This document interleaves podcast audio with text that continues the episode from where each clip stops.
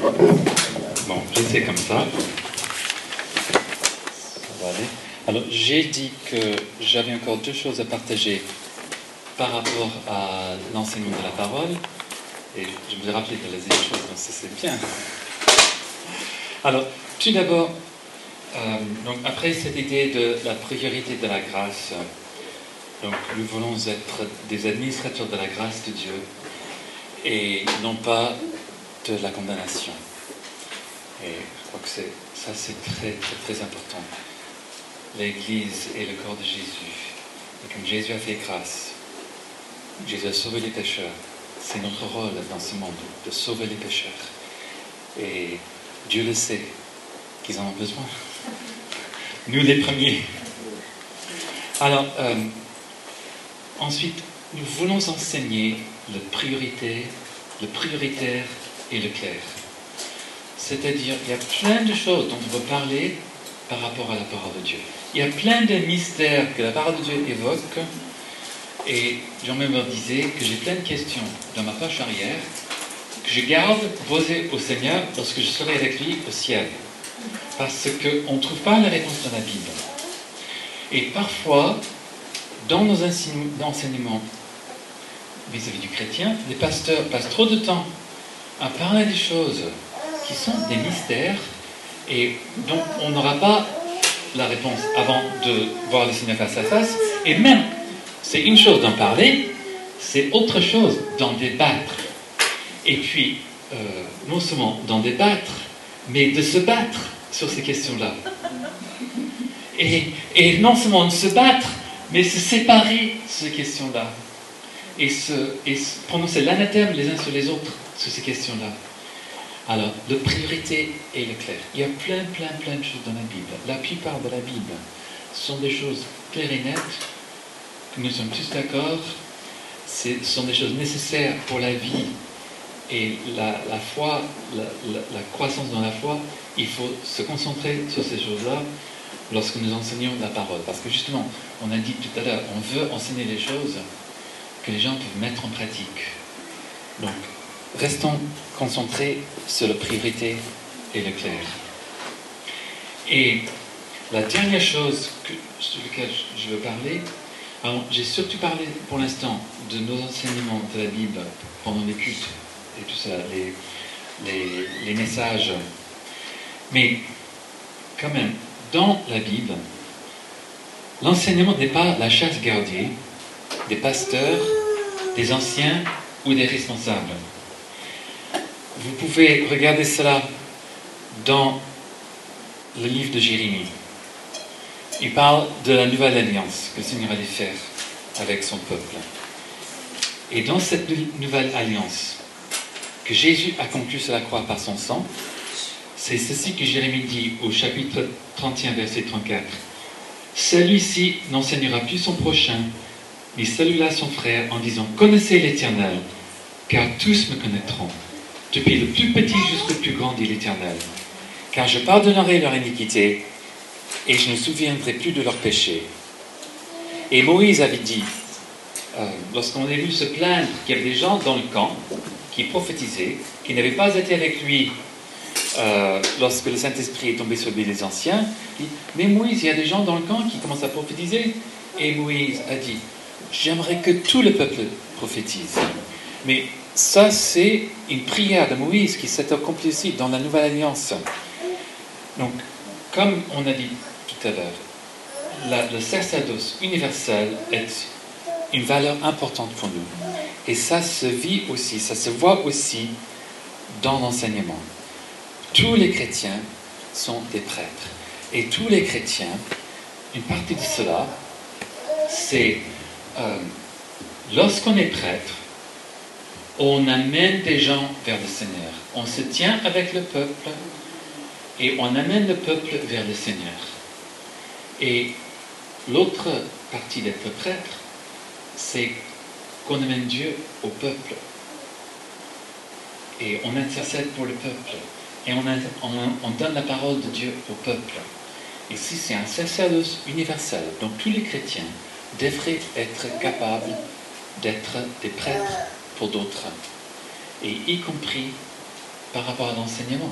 Alors, c'est peut-être qu'avec mon épouse, c'est peut-être qu'avec mes enfants ou avec mes voisins dans des relations de un à un. Mais même dans ces relations-là, même si ce n'est que de un à un, on doit pouvoir enseigner la parole de Dieu. Donc, dans un sens, tout ce que j'ai dit jusqu'à présent sur l'enseignement de la parole de Dieu, ça ne concerne pas seulement les pasteurs et les enseignants pour le culte le dimanche matin ou, les, les, études bibliques, ça concerne ce qu'on devrait tous être capables de faire en tant que chrétiens lorsqu'on parle avec quelqu'un d'autre du Seigneur. Euh, alors, et comment, comment vivre cela? Comment apprendre à être ces prêtres les uns pour les autres Je vais lire un autre passage qui, qui est très très fort par rapport au fait que nous sommes tous des prêtres. Et c'est de, de 1 Pierre 2 que ce terme est venu, sacerdoce universel. Pierre dit au chapitre 2, versets 5 à 10, Puisque vous êtes aussi des pierres vivantes, édifiez-vous pour former un temple spirituel et pour constituer un groupe de prêtres consacrés à Dieu, chargés de lui offrir des sacrifices spirituels qu'il pourra accepter favorablement par Jésus-Christ. Voici en effet ce qu'on trouve dans l'Écriture à ce sujet. J'ai choisi une pierre de grande valeur et je la pose en sillon à l'angle de l'édifice. Celui qui met sa confiance en elle ne connaîtra jamais le déshonneur.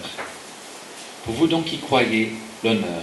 Pour ceux qui ne croient pas, la pierre rejetée par les constructeurs est devenue la pierre principale à l'angle de l'édifice, une pierre qui fait tomber un rocher qui fait trébucher.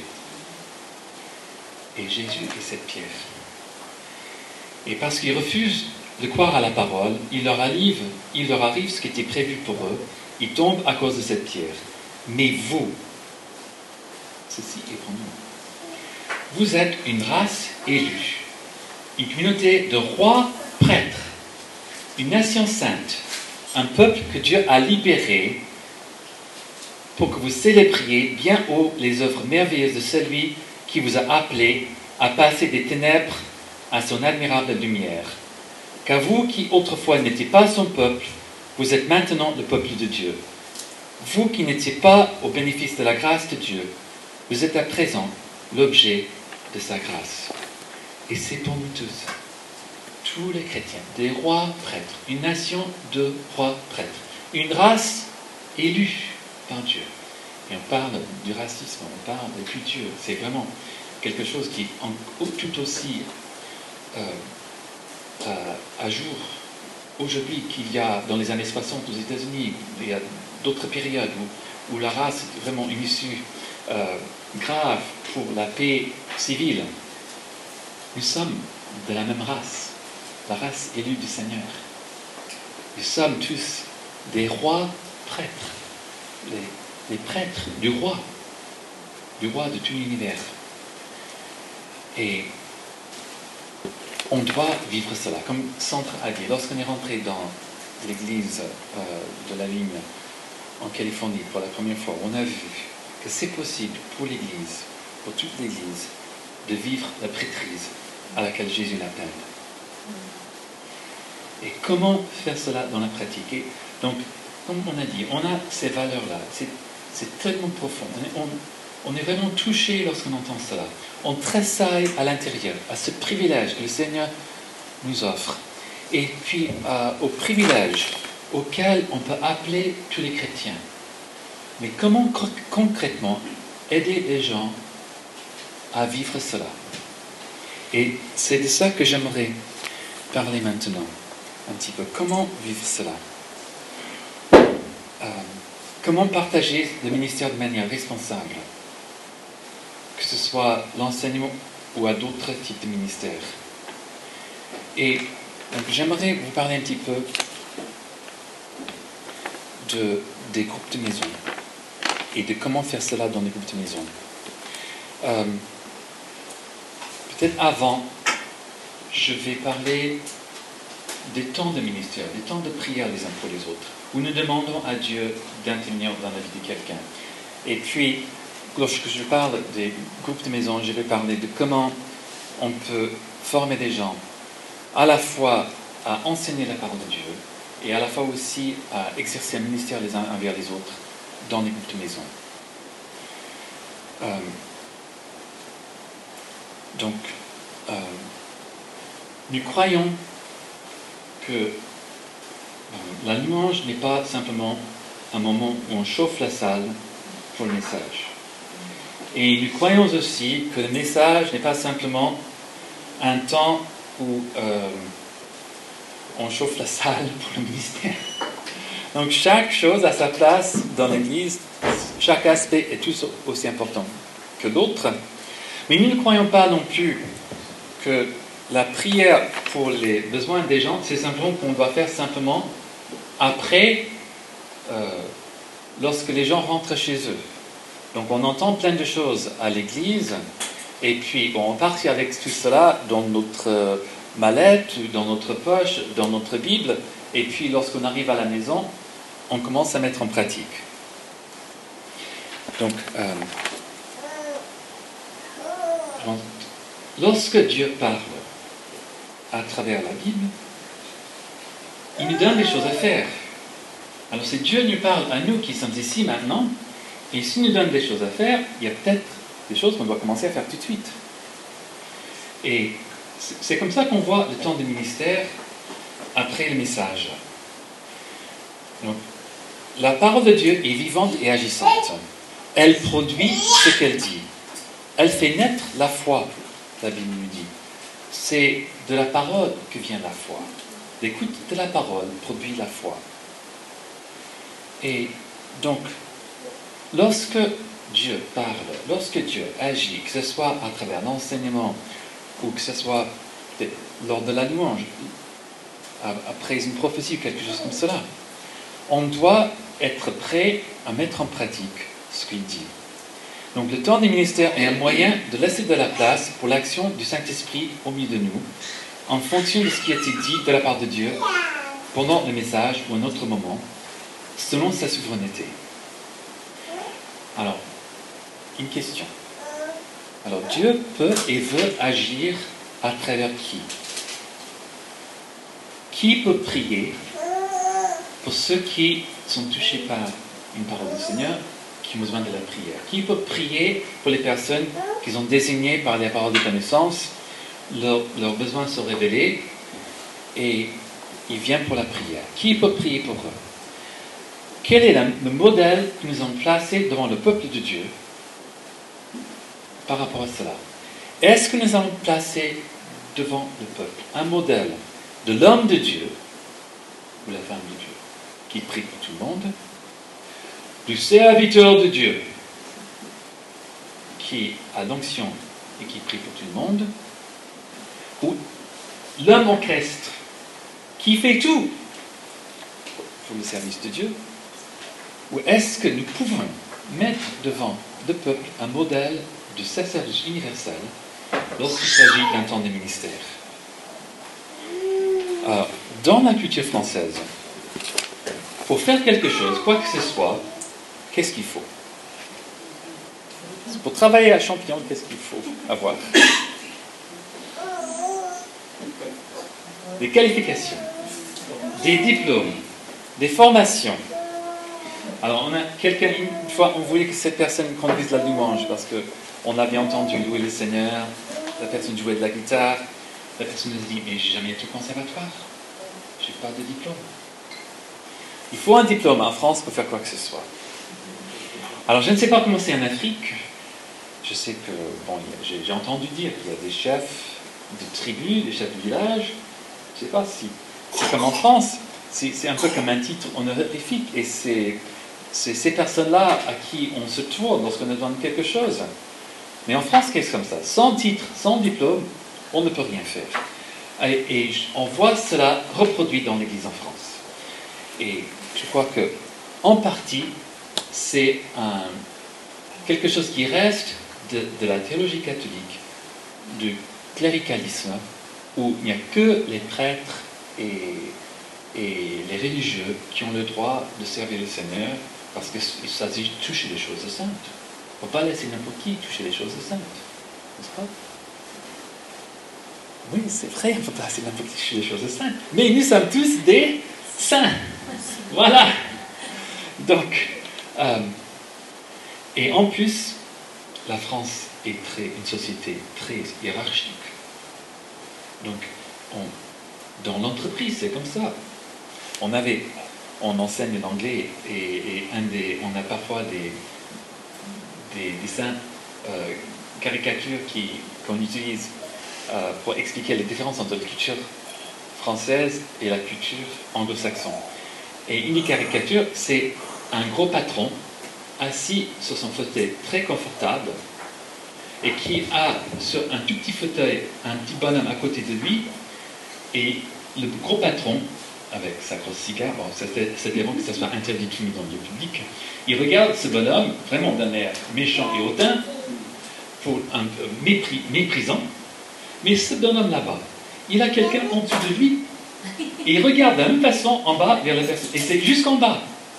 Donc, euh, il y a aussi un film qu'on aime bien où, euh, ça se passe en France. Et une jeune américaine est venue à Paris pour travailler. Et elle se fait traiter de tous des noms le premier jour sur son, lieu d'emploi et son patron lui dit Ne t'inquiète pas, dans, très peu de temps, toi aussi tu auras quelqu'un que tu peux te traiter comme ça. Donc, c'est pour dire qu'on a une société très hiérarchique et parfois, très souvent, ça se reproduit dans l'Église sans qu'on s'en aperçoive. Et c'est vraiment, il faut, il faut casser ces mentalités-là. Il faut renverser ces forteresses-là, qui viennent de notre culture, mais qui ne sont pas du tout bibliques, qui ne viennent pas de la parole de Dieu. Parce que la parole de Dieu parle du sacerdoce universel, non pas d'une hiérarchie, non pas d'une royauté humaine, où il y a une personne au-dessus d'un autre, c'est Jésus, le seul roi. Donc il faut refuser d'orgueil.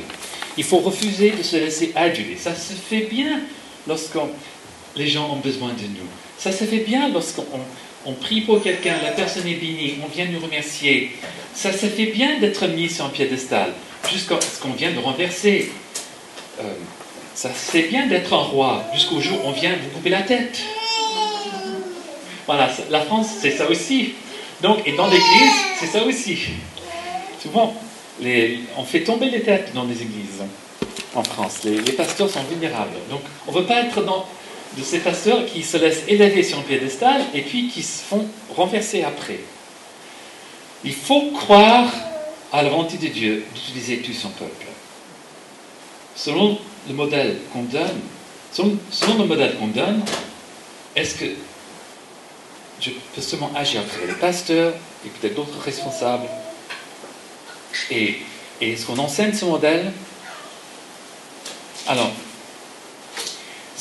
si, on montre ce modèle, c'est-à-dire où c'est toujours le pasteur, où c'est toujours le responsable qui prie, donc on empêche d'autres personnes de grandir dans le ministère, on empêche des bénédictions que Dieu veut donner à travers d'autres personnes, parce qu'on est facteur on n'est que le facteur qui livre la bénédiction de la part de Dieu. Et on est tous un corps, on est tous des membres de ce corps, on a tous un rôle à jouer. Donc si on essaie de jouer le rôle d'un autre, on bloque l'œuvre du Seigneur. Et le Saint-Esprit ne, peut pas faire tout ce qu'il veut. Et en plus, on enseigne au peuple que, bon, si j'ai un petit bobo, je peux laisser peut-être ma femme prier pour moi, ou mon voisin, mais si j'ai un grave problème, il faut que ce soit l'homme de Dieu qui prie pour moi. Sinon, ça ne va pas marcher. Est-ce que c'est ça qu'on veut faire croire au peuple? Donc, si on est toujours celui qui prie, ou le pasteur est le responsable, on enseigne au peuple, même si on ne le dit pas, c'est souvent les pasteurs et les anciens qui veulent prier. Et si on en a vraiment besoin, il faut aller vers eux, parce que sinon Dieu ne peut pas agir. Et non seulement ça limite l'action de Dieu à travers son corps, mais ça a un autre effet pervers aussi. Euh, vous êtes tous des, pasteurs, des responsables. Alors je pose une question. Est-ce que vous êtes fatigué Ou est-ce, oui.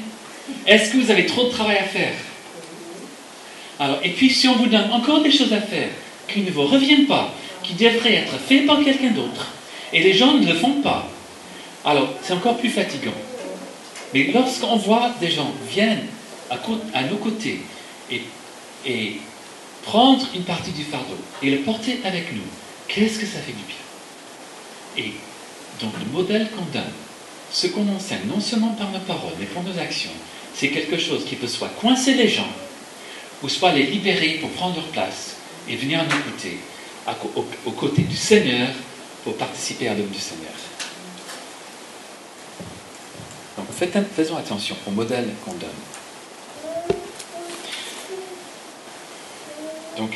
Et il faut aussi, en tant que responsable, en tant que pasteur, il faut s'humilier, il faut reconnaître aussi notre besoin de prière. Nos, besoins, où on a besoin qu'on prie pour nous. Et il faut s'ouvrir à l'action du Saint-Esprit à travers nos frères et nos sœurs. Nous les pasteurs autant que les autres. Et Sandra a partagé l'exemple tout à l'heure de Jean qui a demandé à elle et puis une autre jeune fille qui était à peine convertie à prier pour lui. Et parce qu'il en avait besoin. Donc il a demandé. Il, n'a pas dit, bon, attendez, il faut que je, faut que je téléphone à mes collègues pasteurs pour qu'ils viennent prier pour moi parce que j'ai besoin de prière, donc je dois vous quitter. Non, ils, ont prié tout de suite. Et une autre. quelque chose qui va un peu avec cela. Euh, lorsque j'étais à la fac de théologie, on avait des cours de théologie pastorale et on nous enseignait méfiez-vous des chrétiens. Ne vous laissez pas piéger. Ne vous approchez pas trop. Gardez vos distances.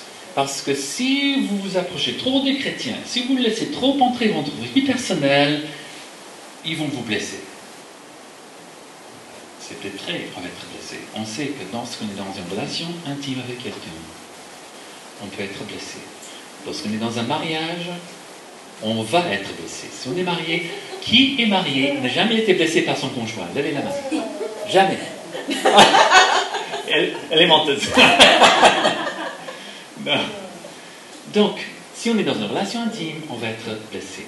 L'Église est appelée à être une famille, donc des relations intimes. Donc, je suis désolé. Si on veut être pasteur, il faut attendre d'être blessé par les gens l'Église. Et on ne peut pas se protéger de cela et faire son boulot. Si on ne veut pas être blessé, ne devenez pas pasteur. Point final.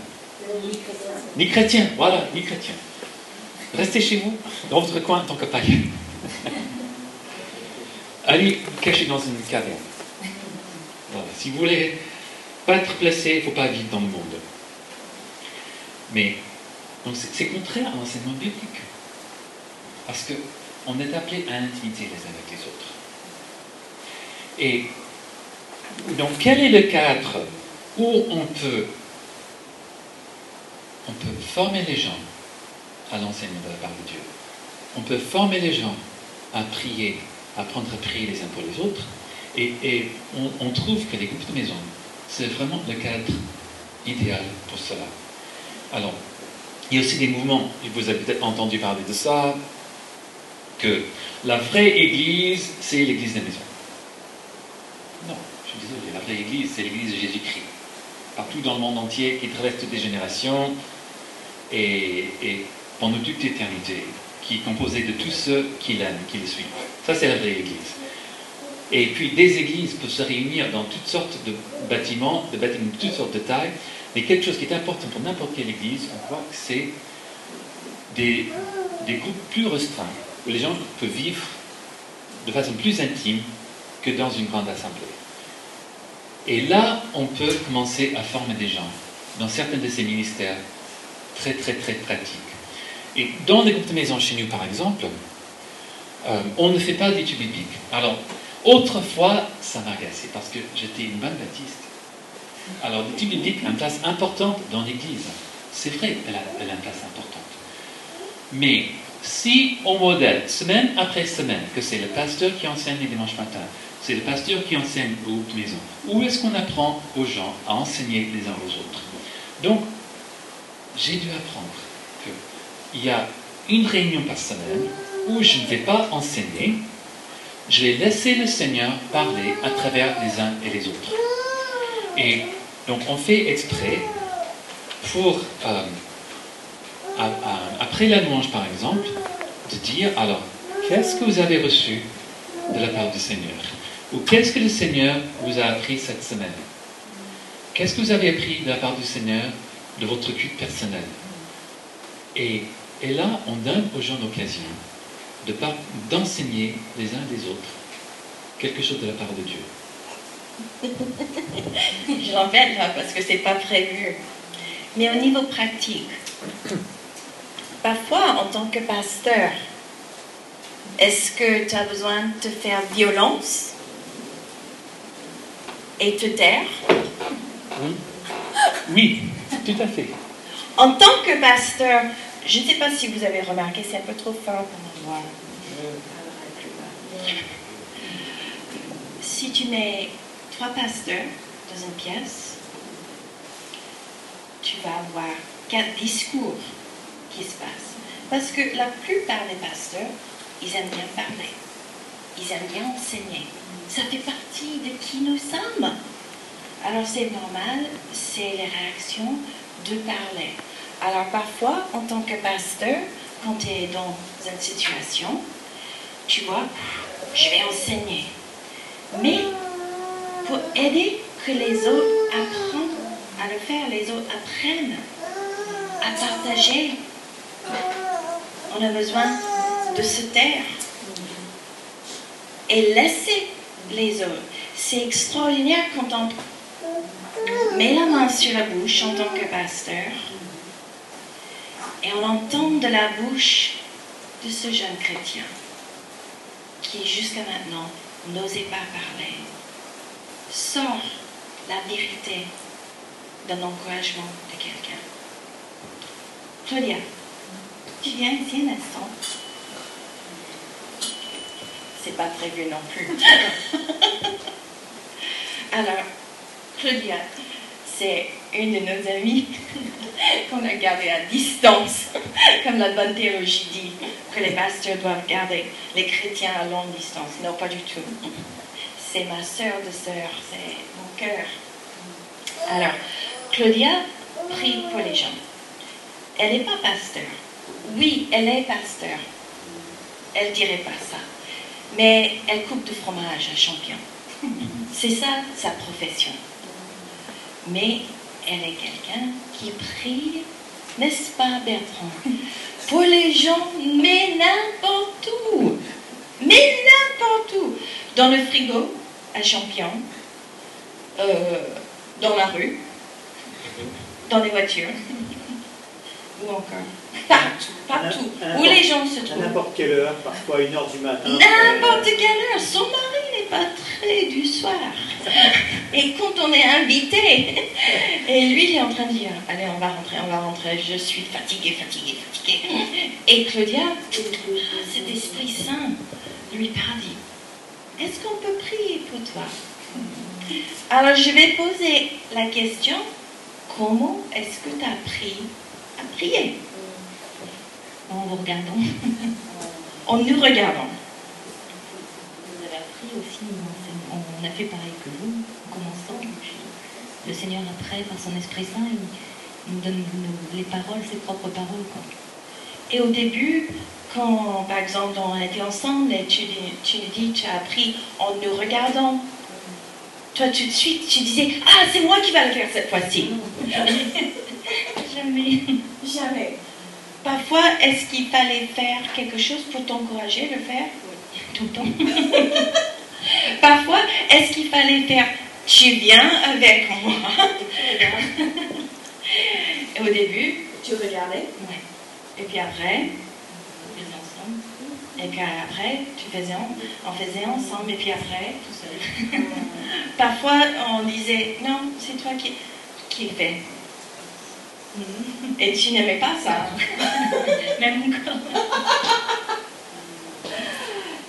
Mais je vais vous dire que c'est quelqu'un maintenant, qui, elle va de tout. Excusez-moi, nous sommes On s'était dit, on tout aimé. Il n'y avait pas le GPS en anglais, ni en français. Ah, bienvenue.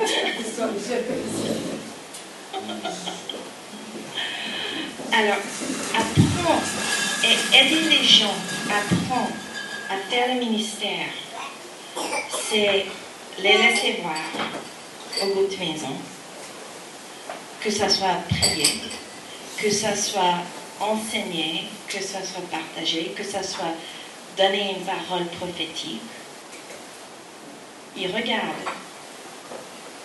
Et puis aussi, il faut savoir, et je crois vraiment, pour nous, c'est dur, il faut se taire. Il faut se taire.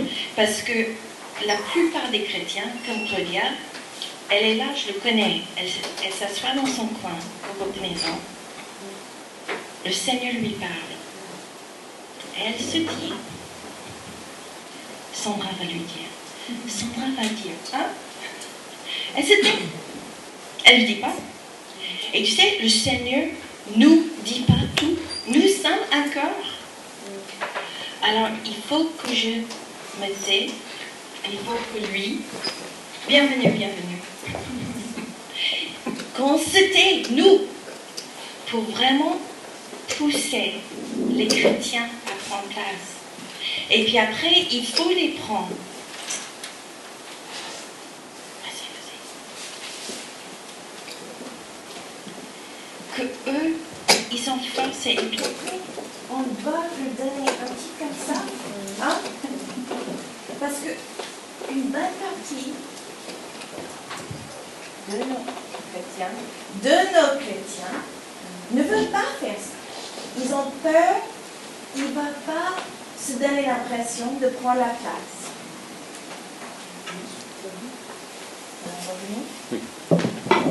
On est revenu. Voilà. Alors, je te demande le micro Si, si, si, tu sais. Parce que tu disais au groupe de maison, ils vont s'enseigner les uns les autres. Oui. Vas-y. Tu prends la place. Si, si, si. Donc, euh, c'est vrai, et au, au maison, il faut savoir cette terme, mais il faut aussi l'utiliser pour justement expliquer aux gens, euh, par exemple, euh, par rapport à l'enseignement. On encourage les gens à lire, à méditer sur la Bible. Et le Seigneur va vous parler à travers cela. Il va diriger votre vie par cela. Mais il va aussi vous donner des choses qui sont pour d'autres. Et donc, on vous invite à partager dans votre maison ce que vous avez reçu de la part du Seigneur. Et je sais que quelque chose, par rapport à la prophétie, quelque chose qui, qui me gênait beaucoup, quand j'ai entendu parler de la prophétie à la faculté de théologie, par exemple, et j'avais peur de la prophétie, parce que comment savoir si ça vient de Dieu ou non? Comment le savoir? Et ce qui est formidable, si on lit la Bible, c'est que la Bible dit que, que deux ou trois prophétisent et que les autres jugent. C'est pas à moi de discerner si ça vient du Seigneur ou non. Et l'apôtre Paul nous prévient. Il a dit que maintenant, nous voyons en partie. Nous prophétisons en partie. Donc, l'apôtre Paul même nous prévient que nous n'allons pas prophétiser parfaitement. Et donc, on va dire des choses qui viennent du Saint-Esprit, mais on va si- aussi mélanger cela avec des choses qui viennent de notre chair. Et c'est aux autres de discerner, de comparer avec la parole de Dieu et de discerner ce qui est pour nous, ce qui vient de Dieu, ce qui est pour maintenant et ce qui est pour plus tard. Donc, on doit dire cela aux gens, on doit dire, vous pouvez oser parler de la part du Seigneur, quelque chose que vous avez reçu de la Bible, et peut-être tu penses que c'est que pour toi, mais ose partager là, dans le groupe de maison, parce que peut-être c'est pour quelqu'un d'autre aussi. Et on peut commencer comme cela. Et, euh, ou pour les dons de l'esprit, tu as une pensée qui te laisse par la tête. Une, belle pensée, une bénédiction, une louange du Seigneur. Alors, nous, c'était orgueilleux de penser que tu as inventé ça tout seul. Alors, c'est peut-être une, parole de, connaissance ou une, prière du louange. Donc, partage-la avec l'Assemblée. Et donc, on apprend aux gens à prendre le risque de partager ce qu'ils pensent avoir reçu du Seigneur. Et ça doit être bien sûr dans un environnement de grâce. Parce que la première fois que quelqu'un dit une bêtise et on lui tombe dessus, non, c'est pas ça, c'est pas biblique, tais-toi, c'est une hérésie. Voilà, plus personne va dire plus rien. Donc, euh, un- une ambiance de grâce où les gens sont libres de, de partager ce qu'ils voient dans la parole de Dieu. Et on, on va leur dire aussi, ce n'est pas le moment justement d'entrer dans des, discussions théologiques. Une personne partage quelque chose et puis tout le monde va dire ce qu'il pense là-dessus. Ça, ce n'est pas ce qu'on fait lorsqu'on enseigne le, le dimanche.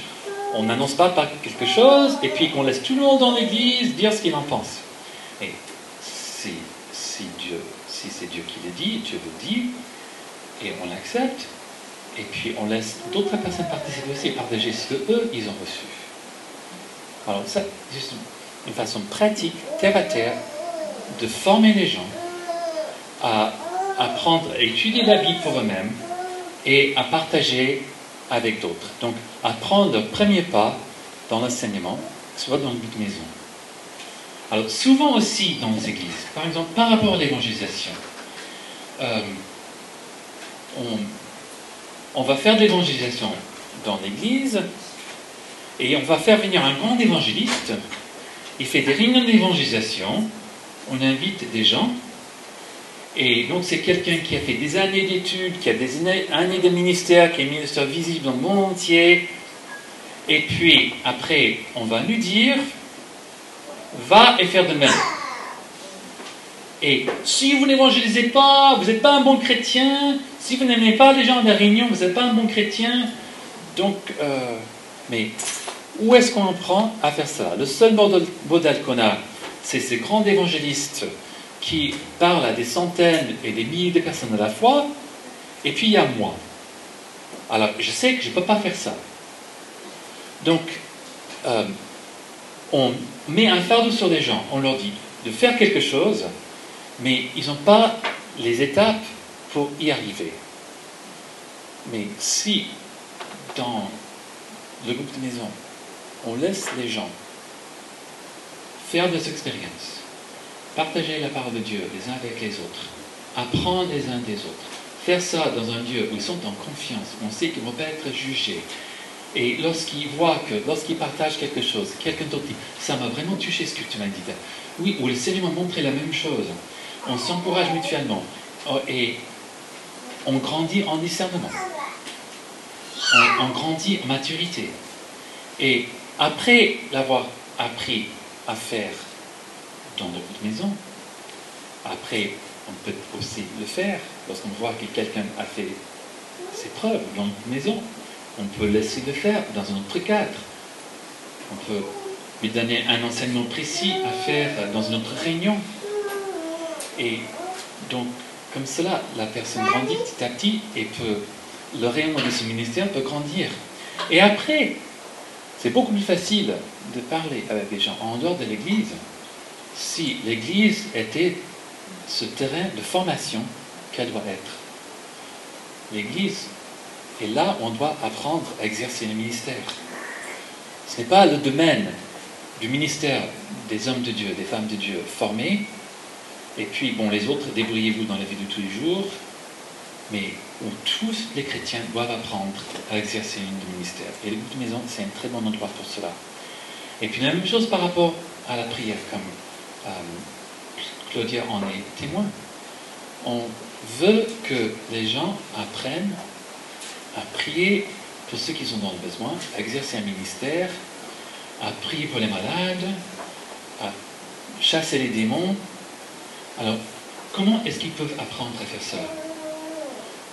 Dans un petit groupe, dans un groupe de maison, où il y a quelqu'un qui a- une certaine maturité dans ce ministère, qui montre l'exemple, et puis qui les prend avec lui pour les laisser participer. Et, et donc après, c'est beaucoup plus facile à prier pour ses collègues de travail si on a confiance, n'est-ce pas, à le faire dans l'église où on est en sécurité. Donc le, groupe de maison peut être un lieu de formation pour cela aussi. Donc euh, l'église comme lieu de formation. Et on peut laisser les gens commencer à exercer un ministère et puis grandir dans ce ministère. Alors, euh, justement, les modèles de prière. Euh, nous sommes influencés par des modèles que nous avons vus, que nous le sachions ou non. Et par rapport au ministère, justement, euh, nous, avons un certain modèle d'exercer le ministère dans les églises de la vigne, comme on a dit, qui viennent de nos valeurs. Et euh, pour essayer de vous comprendre notre modèle ministère dans les églises de la vigne, je peux peut-être parler d'autres ministères que nous avons déjà vus et vous certainement aussi.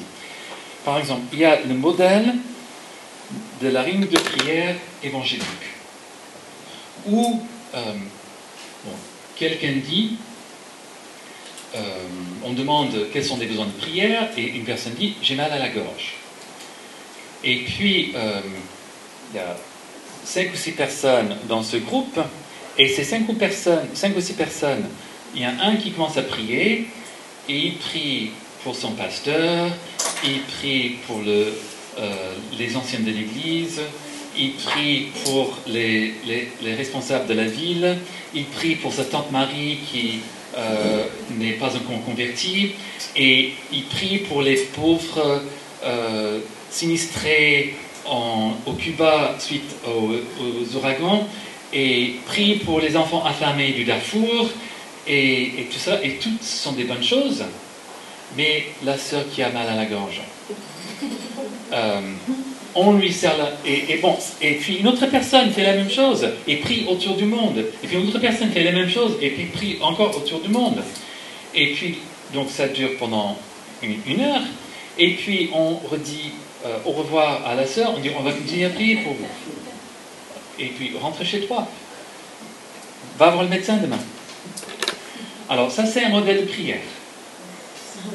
C'est un modèle et on sait que ça existe. Et il faut dire que toutes ces choses sont très valables. Il faut prier pour les autorités, il faut prier pour nos familles, il faut prier pour les victimes des problèmes, il faut prier pour les enfants qui sont en train de mourir de faim. Ça, c'est très très juste. Mais quand on est en train de prier, pour pas la sœur, mais le frère qui a mal à la gorge, ça c'est un modèle qui n'est pas très efficace pour les guérisons de ce, cette personne. D'accord? Et un autre modèle. Oui, il y a un autre modèle euh, où, par exemple, tu as mal à la gorge? Oh, je suis désolé. Tu as mal à la gorge? Oh, ma pauvre. Oh, c'est horrible. Oh, Seigneur, guéris-la, s'il te plaît. Oh, oh, ma pauvre. Est-ce que ça. Non, je suis désolé. C'est le modèle câlin. Alors, donner des câlins, c'est bien de donner des câlins. J'aime bien des câlins. J'aime bien recevoir des câlins. C'est une bonne chose. Mais ce n'est pas prier. Et le Seigneur a dit, Jésus a dit, toute autorité dans les cieux et la terre ont été données. Allez donc. Jésus nous envoie avec son autorité. Il a dit, guérissez les malades, chassez les démons. Nous pouvons prier pour les malades et chasser les démons parce que Jésus nous a donné son autorité. Et l'autorité de Jésus, c'est une autorité qui fait taire les démons, qui fait partir les démons et qui guérit. Et, donc, euh, si on veut donner des câlins, on donne des câlins. Si on va prier, on prie. C'est un modèle de prière quand même. Oui. Cette affection qui est très très bien. On a besoin tous l'affection et cet amour, mais ce n'est pas la prière. Et c'est vraiment pas le moment non plus, parce que c'est un petit peu tous nos désirs. Et pour la mal à la gorge, souvent c'est pas ça, mais la personne qui souffre, euh, la, mère qui, va mourir, elle sait pas comment parler avec sa mère qui n'est pas convertie. Alors on est tellement touché, effectivement, on veut vraiment consoler la personne. Et il faut, il faut consoler, il faut qu'on soit affectueux les uns aux autres. Vous, mes, mes frères et sœurs africains, vous êtes superbes.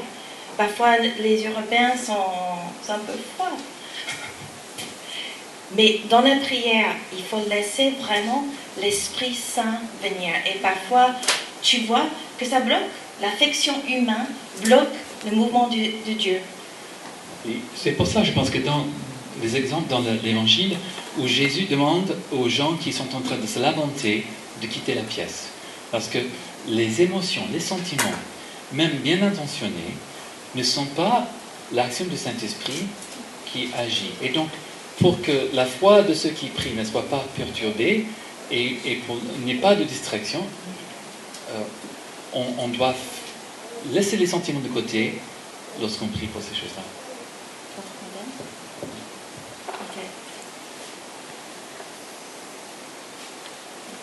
Il y a le modèle que les gens disent j'ai mal à la gorge, d'accord, je vais prier pour toi et je rentre à la maison. Ça, c'est très très simple. La plupart des gens attendent ça. Moi, quand je dis ah, je veux prier pour toi, ah oui, oui, maintenant, ah, ça choque les gens qui n'ont pas d'habitude. Ici, il n'y a personne qui fait ça de toute façon. Vous êtes des bons charismatiques, pentecôtistes, vignardistes. Il y a le modèle qu'on peut appeler euh, pentecôtiste, où tout le monde prie en même temps. Donc, elle a mal à la gorge, on va venir, et tous ensemble, on prie en même temps pour la, sa guérison. Alors, je, je sais que Dieu est capable de nous entendre tous en même temps. Mais si on prie à haute voix, c'est pas simplement pour que Dieu nous entende. Et si on parle tous dans une langue qu'on se comprenne mutuellement, ce n'est pas que pour que Dieu nous entende. Parce que lorsqu'on prie, on peut s'attendre à ce que le Seigneur révèle des choses, révèle des choses précises pour lesquelles on peut prier. Et puis si on est plusieurs, c'est bien de prier toujours à, deux ou à trois pour quelqu'un. Parce que je ne suis pas seul à être utilisé par le Seigneur. Parfois, des choses qu'on reçoit de la part du Seigneur sont complémentaires. Que moi, je reçois une partie, et, et, et Sandra reçoit une autre partie, et quelqu'un d'autre reçoit une autre partie. Et si on ne peut pas s'écouter et, dire Amen à ce que l'autre a dit, dans un sens, là aussi, on se prive de choses que le Seigneur donne pour euh, bénir cette personne de sa guérison. Ça, nous est déjà arrivé que tu es en train de prier pour quelqu'un, tu as une vision, mais tu ne sais pas toi quoi, trop à quoi ça veut dire. Tu sais que le Seigneur est en train de te montrer quelque chose. Alors, tu regardes, les gens sont en train de prier, et puis celui-là, il commence à dire une prière qui donne la clé à ta vision. Alors si on est tous en train de prier à haute voix, en langue, en français, en anglais, dans toutes les façons, moi j'entends pas les clés pour ouvrir le cœur de cette personne, pour que la guérison coule. Nous sommes un cœur. Nous devons travailler en tant que cœur. Alors maintenant, à cet instant, vous êtes en train de nous écouter. Vous êtes peut-être en train de vous, ennuyer. Peut-être vous êtes vraiment... Mais personne d'autre parle. Sauf un petite. Elle fait du bruit. Mais c'est petite. Elle n'a pas le... Elle ne gère pas. Elle n'a pas la connaissance de se taire pour écouter les autres. C'est normal. C'est petit. Mais vous, vous n'êtes pas en train de parler et personne ne peut s'entendre à ce moment-là. Alors, ce, ce côté, ce modèle pentecôtiste, on dit que le Seigneur les bénisse, ils font un travail extraordinaire. Je les aime très très fort. Mais ce n'est pas un modèle où nous, nous sommes à l'aise à la maison. Et je trouve que c'est efficace de vraiment pouvoir s'entendre les uns les autres pour pouvoir compléter ce que le Seigneur peut faire pour cette personne-là. Il y a beaucoup. Oui, Oui. En fait, excusez-moi, je ne sais pas si on aura le temps des questions. oui. Ce soir, on a pensé peut-être. Pardon? On a peut-être pensé ce soir, on pourrait avoir un temps de questions. Et- C'est précis pour maintenant. Oui, peut-être que je voulais euh, un petit peu que vous éclaircissiez votre pensée, dans la mesure où euh, le pentecôtisme aussi nous aide à prier dans le moment de louange, où euh, nous prions tous à la fois. Et quand nous sommes en train de prier, et donc, c'est spécifiquement pour euh, le temps où vous priez pour une personne, ou même dans la louange, l'adoration, faudra-t-il qu'on prie l'un après l'autre, ou à la fois on peut aussi faire monter les voix. Je voulais une précision dans ce sens. Voilà, bon, nous parlons maintenant précisément des moments de ministère où on prie pour quelqu'un avec un besoin précis. Donc, nous parlons de cela. Alors, quand même, par rapport à la louange, Sandra va parler de la louange tout à l'heure. Donc, voilà. Donc, Mais Ju- Justement, je vais en parler. Ce côté, nous sommes invités pour parler des valeurs et des pratiques de la vigne. Alors, ce que nous voyons en tant que valeurs et pratiques de la vigne, c'est ce que nous vivons en tant qu'Église la vigne, ceux qui font l'Église, la, vigne. Et ça, c'est quelque chose que je, je crois, c'est pour ça, les pentecôtistes, c'est vrai, je vois les églises pentecôtistes qui font un travail extraordinaire à Nice, en France, au niveau de l'évangélisation. C'est extraordinaire. C'est vrai, leur façon d'adoration, je me perds dedans. Que tout le monde est en train de, de prier tout au même moment. Moi, je dois sortir un peu de la salle parce que ça fait tellement de bruit pour moi que j'entends pas. Alors, ça, c'est la réponse pour comment nous vivions, nous pratiquons notre louange, notre vie, comment on prie les uns pour les autres.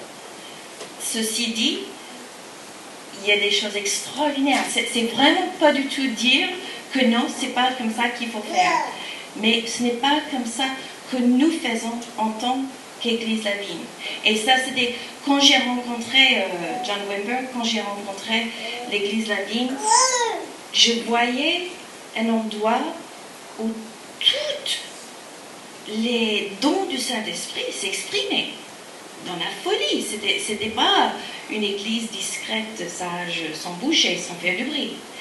Mais avec une façon que moi je dis, oui, moi je me sens chez moi, là. Je suis en visite quand je vais chez mes frères et sœurs pentecôtistes. Je les aime beaucoup. Ils font un travail superbe. Ils ont des moments de louange. Là, quand quelqu'un est pentecôtiste, ils sont pentecôtistes, ils doivent être pentecôtistes. Ils ne sont pas chez, chez eux, chez nous. Parce qu'on ne fait pas assez. Je- on n'est pas, on n'a pas ces mêmes valeurs-là. Alors, ça, c'est vraiment, on est en train de partager ce que nous voyons, les valeurs et les pratiques des églises Vigne. Comme on a dit au début, il y en a qui sont bibliques, il n'y a, pas a pas de question dessus. Jésus-Christ, mort sur la croix, ressuscité. On est tous d'accord, tous les chrétiens, si tu n'es pas d'ac- d'accord là, tu viens dehors, tu n'es pas chrétien. Il y a d'autres valeurs qui ne sont pas bibliques, pas bibliques, mais c'est comme nous, nous le vivions. Et ça, ce modèle, c'est ce que nous vivions et nous trouvons efficace. Je ne pas si ça. Et, juste par rapport au modèle, et justement, euh, nous, nous avons tous vu des modèles, et comme j'ai dit, nous sommes tous influencés par ces modèles qu'on le veuille ou non. Et parfois, c'est ça, c'est un peu comme les fleurs coupées au niveau des valeurs. On va imiter un modèle qu'on a déjà vu, presque parce qu'on ne connaît rien d'autre. On, a grandi là-dedans, c'est là qu'on a découvert le Seigneur. Mais pourquoi est-ce qu'on fait comme cela? Et est-ce que c'est la façon de faire? Est-ce que c'est vraiment là où je suis confortable? Et, c'est pour ça que nous partageons cela. Alors, euh, on va juste dire un autre modèle de, prière pour les gens. On pourrait parler de beaucoup d'autres, mais il y a le modèle qu'on appelle le modèle du renouveau. Et là, on, fait lever les gens, on, prie pour eux, et parfois on va prier en langue et on va étendre les mains, par exemple, même pas, les toucher, parce qu'on ne veut pas s'interposer dans l'œuvre du Saint-Esprit. Donc, dans un sens, la personne qui prie est presque simplement là pour du beurre, et on, compte sur le Saint-Esprit de faire tout. Et même, euh, bon, si la personne tombe, on va l'attraper, et puis on ne, va rien faire de plus, on va rien dire de voix haute de, compréhensible euh, parce qu'on ne veut pas s'interposer avec ce que le Saint-Esprit est en train de faire dans le cœur. ça, c'est une façon de voir les choses. Mais, mais nous, nous croyons que le Saint-Esprit nous, nous et nous équipe pour être ses porte-paroles, pour être des facteurs de ses dons. Donc si on n'ouvre pas la bouche, si on ne dit pas les paroles que le Seigneur nous dit pour quelqu'un, on va priver cette personne d'une bénédiction de la part de Dieu. Donc, vous voyez, ma façon de concevoir l'œuvre du Saint-Esprit va influencer mon modèle de prière. Alors, ce qu'on voulait faire maintenant, c'est justement vous montrer un peu comment nous, on montrerait à des, des nouvelles personnes dans un groupe de maison, ou à rappeler des personnes dans un groupe de maison, ou dans l'église, comment prier pour quelqu'un. Et on appelle ça le, modèle en cinq étapes. On peut le réduire à deux étapes si on veut. Même qu'il réduit à deux étapes, ça, ça pourrait aller aussi. Mais euh, cinq étapes, cinq minutes. Bon. Alors, d'abord, on, entretient. en première étape, on dit à la personne où as-tu mal? Où est-ce que ça ne va pas? Quel est le problème? Et on écoute. On écoute ce que la personne nous dit, parce qu'on va prier selon les renseignements qu'on glane. Mais on écoute aussi le Saint-Esprit. Parce que euh, la personne peut dire euh, Donc, j'ai mal à la gorge. Et le Saint-Esprit peut dire Manque de pardon. Donc, il montre un, un péché qui est à la base de cette maladie. Donc on doit être à l'écoute de la personne et à l'écoute du Saint-Esprit à la fois. Donc une écoute naturelle, une écoute surnaturelle. Deuxième chose, euh, nous, devons aussi nous rappeler que nous ne sommes pas des médecins, donc nous n'avons pas besoin du, diagnostic d'un médecin pour cela et de savoir tous les, les, termes médicaux et tout cela. C'est juste où est-ce que ça va, où est-ce que tu as mal? Et et cet entretien est terminé lorsque on a assez, d'informations pour commencer à prier. Et parfois, il faut arrêter la personne parce que parfois les gens veulent dire, mais il veut donner toute l'histoire quand ils sont nés. Ça commence, c'est mes parents, mais... Et parfois il faut, oui, mais tu as mal où Qu'est-ce que tu veux de la part du Seigneur maintenant? Et, Mais parfois, d'autres fois, les gens sont très discrets. Euh, T'as mal quelque part? Oui, mal à la d'accord, on va prier. Deuxième étape, c'est une sorte de diagnostic. Donc, quel est, quel est, qu'est-ce qui est à la base de, de ce problème? Est-ce que c'est une maladie causée par des bactéries, des microbes? Est-ce que c'est quelque chose qui est le résultat d'un péché? Euh, Est-ce que c'est une présence spirituelle? Donc, on, va prier en fonction de ce qu'on discerne en tant que, racine du problème. Euh, donc ça peut être une racine naturelle, donc une, bactérie, euh, quelque chose de psychique, par exemple euh, l'amertume, quelque chose comme cela, la colère, ou quelque chose de spirituel. Donc, on va baser notre prière, on, on- disons, on va, on va essayer de discerner la racine du problème, donc la diagnostic, et la troisième étape, c'est décider de quel type de prière qu'on va prier. Euh, donc, il y a des prières adressées à Dieu, des prières d'intercession. On, on invite le Saint-Esprit de venir. Euh, on peut prier en langue. On peut aussi prier des prières de proclamation. Et ce que Jésus priait lorsque il chassait des démons ou guérissait les malades, il ordonnait à la maladie de partir. Il ordonnait aux démons de partir. Donc, euh, il faut voir quel est, donc, selon la racine du problème, quel est le type de prière qu'il faut prier. Et bon, trop souvent, je crois que quelqu'un est malade, on va prier des prières d'intercession. Oh Seigneur, s'il te plaît, guéris cette personne. Plutôt que de prier comme Jésus, va-t'en au nom de Jésus. Mais, si la personne a péché, la prière est différente. Va dire à la personne, donc tu dois confesser ton péché, tu demandes pardon à Dieu. Donc c'est cette personne qui prie. Et après, on va prier pour la personne pour qu'elle reçoive la pardon- le pardon de Dieu et proclame le pardon de Dieu. Alors, comme Alain a dit, quand on fait l'entretien, on a deux oreilles. Mais on en a quatre. On a ceux qui sont dans la tête et ceux qui sont dans l'esprit.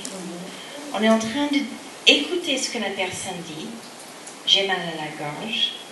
Et puis on écoute aussi le Saint-Esprit. Est-ce qu'il me dit quelque chose? Parfois, rien. D'accord? On va prier pour la mal à la gorge. Mais parfois, le Saint-Esprit nous souffle quelque chose. Manque de pardon. Alors, il ne faut pas aller, comme on dit dans, dans le Nord, il ne faut pas entrer avec nos grandes godasses, godasses, des grandes chaussures, et dire Ah, vous avez un problème de manque de pardon.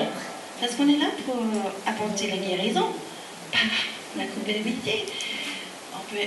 Hmm, parfois, euh, si je ne connais pas trop la personne, je vais dire Seigneur, un peu plus d'infos s'il te plaît. Alors, il faut aller doucement. Est-ce qu'il y a un problème avec, et puis ta sœur, ta sœur. Alors, va doucement. On est là pour apporter la guérison. Mais va sûrement aussi. Et, et lorsque nous train de prier, on continue à écouter le Seigneur, mais on peut aussi interviewer encore la personne, lui poser des questions. Qu'est-ce que tu ressens? Qu'est-ce qui se passe? Et parfois, la personne va la douleur s'est déplacée. Et, et donc, ça veut dire que c'est un mauvais esprit, ça veut dire beaucoup de choses, mais, mais on peut prier en fonction de la réaction de la personne à la prière. Où la- la- le mal, la douleur est presque partie. Donc ça nous encourage. On va prier encore jusqu'à la douleur soit entièrement partie. Ou même si la douleur s'empire, ne vous découragez pas, parce qu'il y a quelque chose qui se passe là. Dieu est en train d'agir. Il faut aller encore davantage. Et on arrête de prier, soit lorsque la personne est guérie, ou lorsque le Seigneur nous dit de le faire, on sent que c'est fini, on sent qu'on a pris tout ce que le Seigneur nous a demandé de faire, et maintenant on peut, en toute bonne conscience, même si la personne n'est pas guérie, on peut arrêter, et puis bon, s'il le faut, fixer un autre moment pour continuer à prier une autre fois. Et la, la cinquième étape, c'est donner des conseils suite à la prière. Souvent, comme on a déjà dit, après avoir guéri quelqu'un, Jésus dit Va et ne pêche plus. Donc, c'est peut-être un conseil qu'on peut dire euh, si le Seigneur nous révèle que telle ou telle maladie était provoquée par un péché. Euh, euh, si le Seigneur nous montre quelque chose surnaturellement par l'Esprit pour éviter d'entrer dans cette situation à nouveau. Euh, des conseils d'ordre général, par exemple, prier, lire la Bible, continuer à recevoir de la prière. Et puis, au niveau médical, si quelqu'un est malade, on ne doit jamais dire à la personne ne prends plus tes médicaments. Euh, tu es guéri, euh, ne va plus chez les médecins. Non, non. On doit dire à la personne tu vas continuer avec ton traitement, tu vas retourner voir ce médecin, même si tu penses que tu es guéri. Et c'est seulement si le médecin dit que tu es guéri et que tu vas arrêter ton traitement que tu le fais. Nous ne sommes pas des médecins. Nous sommes simplement des chrétiens en train de demander à Dieu d'intervenir. Donc ça, c'est quelque chose de très important ici. Donc c'est là, voilà. Gloire à Dieu. Excusez, il y, a, il y a une pause, mais avant une pause, je voulais quand même donner une précision.